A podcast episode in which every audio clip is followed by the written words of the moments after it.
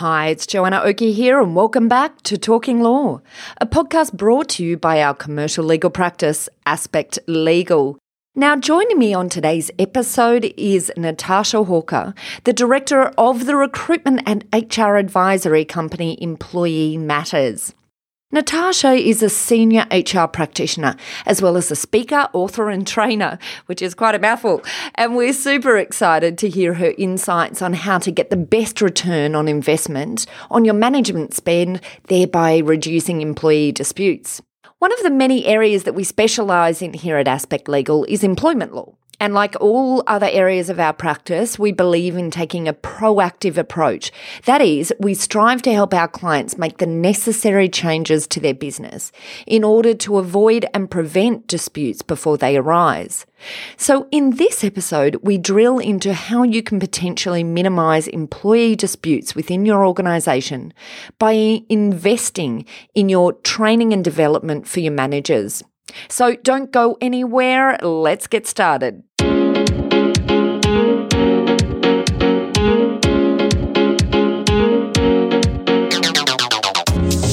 Listening to Talking Law, the podcast where business owners just like you discover how to avoid legal landmines and build value using smart legal tips. Join your host, Joanna Oakey, as she cuts through the legal jargon and gives you clear and simple, actionable legal strategies, which will get you optimal business results.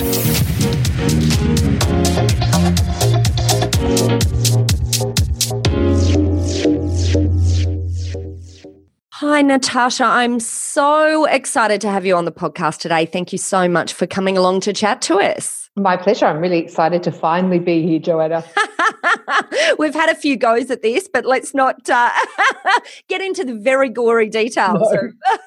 of why I haven't been here before now. Yes. No, I know. All right. So let's launch into it. I, I think this topic will be um, extremely relevant to our listeners um, because many of our listeners are managers or advisors to um, managers of businesses, whether it's the business owners themselves or, or, the management layer within a business. So let's talk first. I just want to talk first about why this topic matters. So, why are we talking about the concept of management and the failure of management in the first place? What's the issue that you're seeing? Yeah, I think it really matters, Joanna, because I believe your employees are your greatest asset they're also potentially your greatest liability in a business. And isn't that the truth? oh, isn't it just? And and what we do know when you talk to business owners and managers are exactly the same. The two things that keep both business owners and managers up at night are their employees. Yeah, yeah. And and so it's a really important thing. And what we also know is that employers that actually um, find the secret sauce and they're able to build, create, and maintain high performance and highly engaged teams outperform their competition every time. So, uh, you know, and we know that your employees, and, and, especially if we talk about law, your employees are often your most expensive or second most expensive line item in the business. So, often we i don't think we give them the time and attention that we need to to enable them to do their job as a business owner. And I and I feel like most managers are never actually given the skills. They're never taught how to be effective managers, let alone great managers. And so I believe that all businesses need their employees working to 100% productivity as much of the time as possible. And your managers are key to you achieving that. And if your managers aren't managing particularly well, you're never going to get there. That's absolutely true. And I guess, you know, just to throw in from a legal perspective, you know, of course, we see many legal issues that relate to the area of um, employment law. But in, in many of these areas, I, um, I feel that the way uh, staff have been managed can contribute. Now, I'm not saying that it's the fault of the managers, but I'm just saying that there's a lot of um, elements of management that can impact the way um, whether issues occur number one. And number two i, I think every manager uh, no matter how good they are will still see issues occurring from time to time. But the way you manage or have managed through, a, through over a long period of time then contributes to how those issues will be dealt with um, and how likely it is that you'll end up in legal strife. I think. Let's just call it for what it is. yeah, I totally agree with you. I think that's a very good summary. So we're talking about prevention here, I guess, um, which might be a funny thing for a le- lawyer to say, but we we really would prefer to see um, our clients uh, be able to prevent issues, and of course, we're there uh, when issues are, are there from a legal perspective and need to be dealt with. But I think it's also good to give other components of how we can maybe help to prevent these issues from occurring in the um, in the first place. So let's then kick off into what the biggest issue you see um, in from a management perspective? Mm, uh, great question. I think the biggest issue I see is that managers have quite simply not been trained or mentored for the role that they're actually promoted into or are performing, and they're often promoted into that position without the required experience, skills, or training, and they've often learnt by observing a, man, a, manager around them or different managers around them. And often these managers have bad habits. So those bad habits are just replicated and, um, you know, and then they just grow and develop within the business. And I think the other issue here is that employers don't invest in training. And an example being, and I met this person literally just this last week, I met a senior manager the other day and he had 50 people under him. And he'd worked for the same boss for 25 years, Joanna. And he'd grown into the role, but he'd never had any formal management or leadership training. Now, he seems to be doing what I would suggest is quite a reasonable job. But what if he had had that investment either through himself going off to university or going off and doing a course at AIM or whatever. And he'd and he'd had some great leadership training. What would that have done for his own performance and confidence as a leader? What would it have done for the level under him as he grows and develops them and mentors them? And what might it have achieved for the employees and the productivity of the business? And i think the answer would have it would have achieved a lot. You know it's really good points you're making here because um, you, in the corporate sphere there is generally speaking um, always a management uh, program that's operated for people as they move up the ladder into uh, you know a component of managing people. And you know there's the management and then then the leadership training as that progression continues. So I, I, think you're absolutely right. In SMEs, I think the issue is that quite often, and uh, you know, it can be a time and a costs issue, but I'm sure you'll talk to us about why there really is a very good return on training spend. Of course, it has to be the right training, right? But a very good return on training spend, even for SMEs. But it, it's not just the managers in inverted commas, it's also the business owners and the owner layer as well that quite often, you know, is obviously sitting there even before you implement a management layer. But even once a management layer has been implemented, you still have the founders, the owners of the business needing to manage the managers. So uh, quite often they're the ones who have also not had training. You're absolutely right. And I think it's a real sadness for me that we've stopped as I believe a nation. I grew up in in corporate world. I was lucky enough to spend 12 years at what I believe is one of the top, you know, management consulting firms. And the training that I got there was first class. And there, and it, and you're right, it went whole way through. But what I've done and probably as a result of that and it's only clicking in my brain now, when I started my own business business, I realized there was a lot I didn't know. And I reckon we've probably spent over $150,000 easily on my professional development since I started my business. And that is absolutely proving itself in terms of dividends and results of the business. And I don't believe anyone is ever fully trained. I believe that we've always got to invest in our training. And I love that quote. And I love Richard Branson. And he says, train people well enough so that they can leave, but treat them well enough so that they don't want to. Wow, that's awesome. I and I think it's a really important message for business owners. And I think generally companies just aren't investing enough in their employees' development. And I think as a country, Australia has basically forgotten the importance of ongoing training, uh, development, and, and what they need to do in that space. And I think as a result, we have some productivity issues in Australia. We really do. We're dropping down the OECD scale in terms of how productive we are as a nation. And I would even test your uh, listeners to say, can you tell me what your productivity cost per employee is or result per employee? And I would suggest that most of them couldn't even tell me how to work it out. Mm, mm. It, it's interesting. I was just I was just actually at a conference yesterday talking all about the labor efficiency ratio for organisations, which uh, you know, for all the accountants out there who like numbers,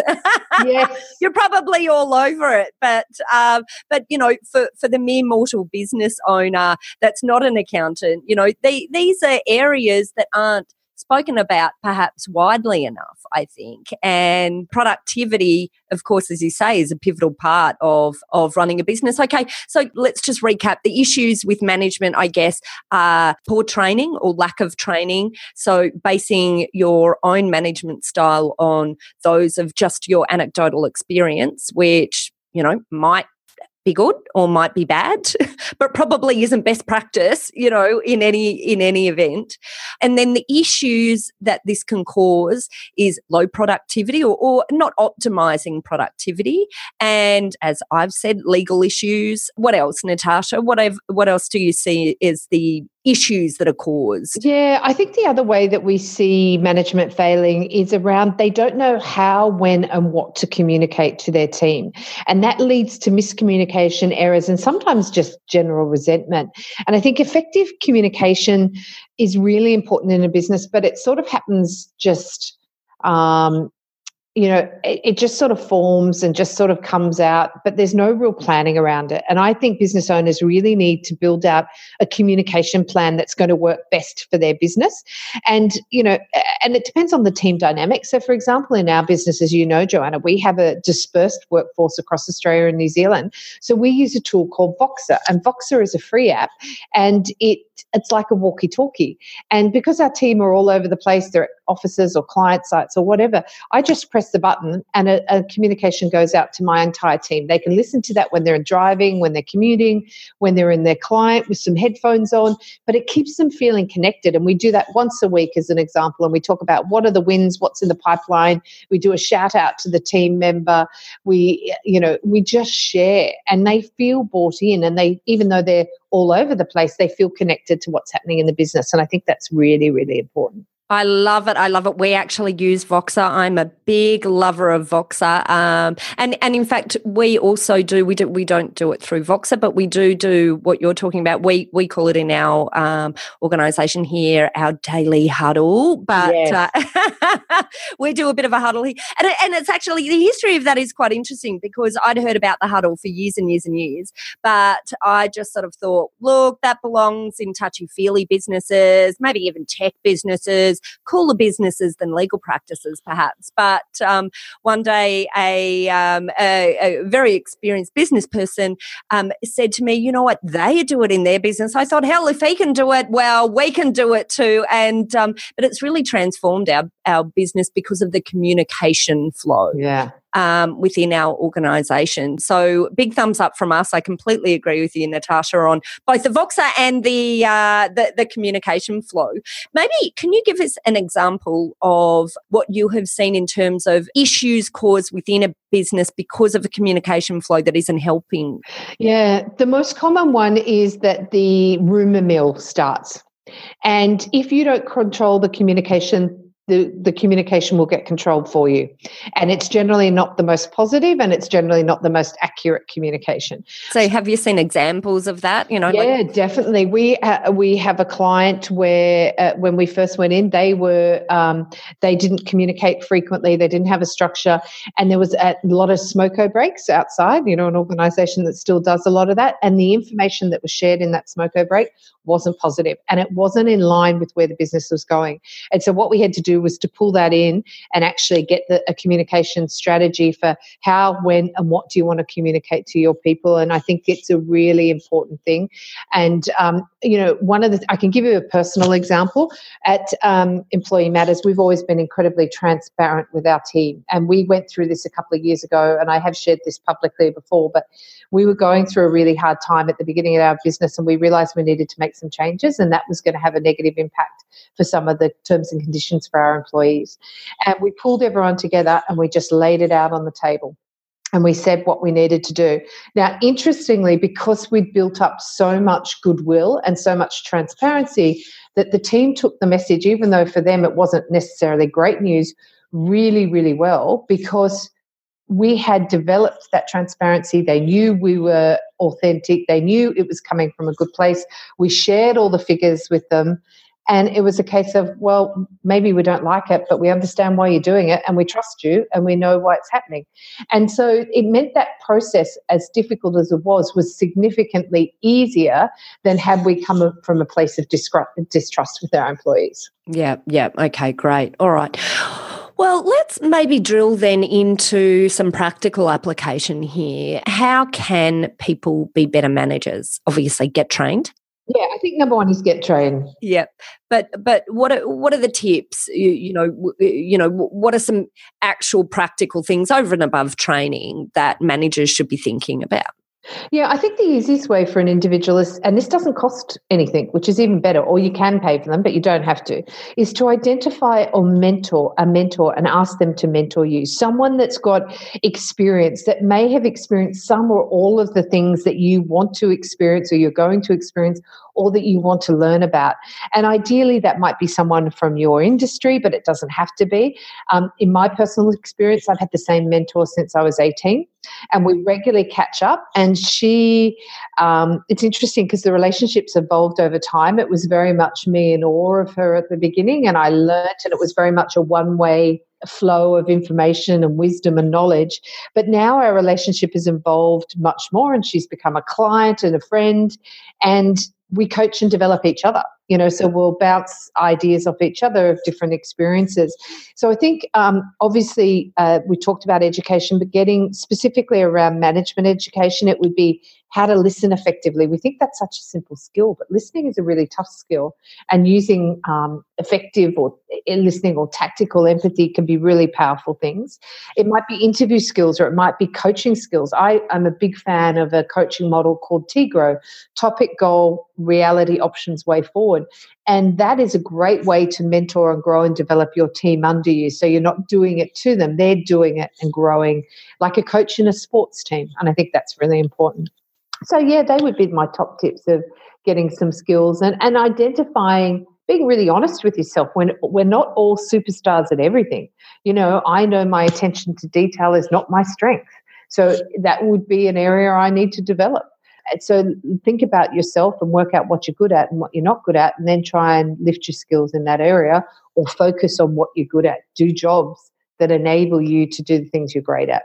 Mm. And I, I, guess I'd um, I'd add into that something that we've recently done is profiling across each of our team members, and I found that an amazingly useful. And and we use DISC. Uh, there's but there's many, and I, I think actually, Natasha, you you talked to me about a another profiling tool you use. So how about we talk about that in a moment? But I, I'd actually used DISC, so I felt comfortable with it. I've used it for years and years and years, but I hadn't used it in this business. But I thought, you know what? Why not? Let's profile everyone. And going through the results was so, you know, intriguing. I mean, you know, our business is only eight or nine years old, but um, our longest serving employee has been here for around about that period of time. But even still, I'm still learning things about people and certainly the newer employees I learned a lot about and a lot of depth. And one of the things with this particular profile that we just used is not only is a personality profiling, but it also then gave a value and motivation profiling result as well. And, and that it can be really useful from a management perspective to understand what the drivers are, but also why conflicts occur because conflicts you know, no matter what you do, will arise from time to time in a workplace because you're dealing with people. And I think the um, benefit of profiling is that people can recognize that you all come from slightly different perspectives. And certainly sometimes there's similarities. And so people can see why maybe sometimes they have the same perspective as someone else. It's because they have the same similarity in how they view the world. Whereas other people coming at things from a different perspective, it can really just help to bear in mind that they're coming at that perspective differently. And it's not necessarily that, you know, there has to be aggression in the workplace. It's just that people are viewing things differently. So I think from a personal perspective, that has been really useful in our business. What what do you use, Natasha? Um, we use one called Harrison's assessment. What I like about Harrison, I'm very familiar with DISC and Myers Briggs, is Harrison actually maps them to a job. So from a recruitment perspective, for anyone who's recruiting, it says, "Is Natasha a fit to be a HR manager?" And it'll say, "Yes, she's a 79% fit." And better still, here are all of her traits that are mandatory to be a great HR manager, that are desirable, and that are not not necessary. So, you know, when you get somebody into your business and it takes you six months to work out what they're good at and what they're not good at, this gives you that information up front. And what we know is we used to do it as an add on to our recruitment support. Now we actually do it for the top candidate. And what it's done is lift the effectiveness of the hiring decision of our people and they're much more confident about their hiring decision and it's also increased the tenure of those people that are in those jobs because they're being hired the two times the person said, I love the candidate. I don't care that Harrison says they're dreadful. They both didn't work out. It's wow. purely anecdotal, right. but that is the only evidence that we have at the moment. But it's really interesting to see how successful that's been. That's incredible. How long have you been using? Um, We've been using it now about four and a half, five years. Oh, well, you must have. Uh, you know, yeah. if you're still using it, it, it must have um, been working pretty well for, for for you and your clients. Then, but it works also for that working out how people work together as well. They have other tools that do that as well. Great. Okay.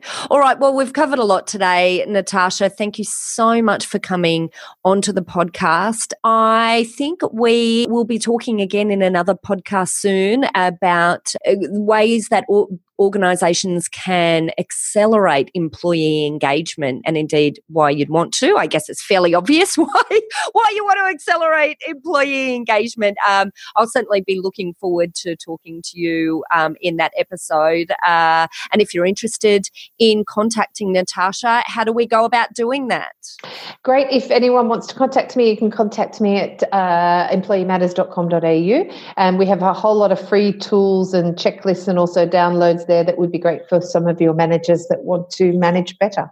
Excellent, wonderful. Well, thank you so much for your time. I, um, as I said at the beginning, I think it's extremely important um, for us to help our clients in finding ways and our listeners to find ways to avoid issues from occurring in the first place. So that's what today's discussion um, has all been about. Um, thank you, Natasha. We look forward to speaking to you again very soon. Thank you very much for having me. Well, that's it for today's episode with Natasha Hawker of Employee Matters. As a quick recap, today we talked about the sad reality that most managers aren't really trained or mentored to perform such a crucial role in a business. Natasha stressed the importance of really investing in the development and training of anyone in a management role and for your employees in general. If you wish to see massive and lasting improvements in their productivity and engagement and ultimately put you in the position to outperform your competition. But spending on management development doesn't only help increase profits and productivity, it also helps ward off employee disputes and other potential legal issues. So I hope you enjoyed what you heard today. If you did, please subscribe to Talking Law on iTunes or your favourite podcast player to get notifications straight to your phone whenever a new episode is out. We'd also like to hear your feedback. So, if you would, we would love you to please leave us a review and rating if you're already one of our subscribers or even if you're just listening to this for the first time. Well, that's it. Thanks again for listening in. This has been Joanna Oakey and Talking Law, a podcast proudly brought to you by our commercial legal practice, Aspect Legal.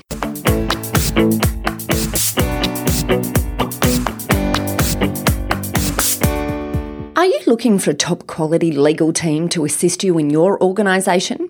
Aspect Legal is an innovative commercial legal practice that specialises in providing fast and professional services for their clients. If you'd like to chat about how we might be able to assist you, simply head over to our website at aspectlegal.com.au to book in a time for a free discussion with one of our lawyers. While you are there, you might also like to check out our innovative product Legal on Tap. Our SME version of this product provides a business with access to a team of lawyers to answer questions as they come up in the business. And our large business version also provides this access to our team of lawyers to ask questions, but it also provides a wide range of online based training in contract law for non lawyers. Both of these products are available for a ridiculously low monthly price. If you're interested, simply head over to our website at aspectlegal.com.au and check out our legal on tap pages, or head over to our contact page and submit a form to let us know that you would like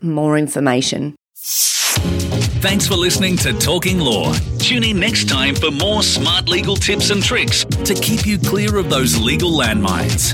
If you want to get a download of today's show notes, head over to talkinglaw.com.au. Information in this podcast is general in nature, not legal advice. If you want advice for your business, visit talkinglaw.com.au.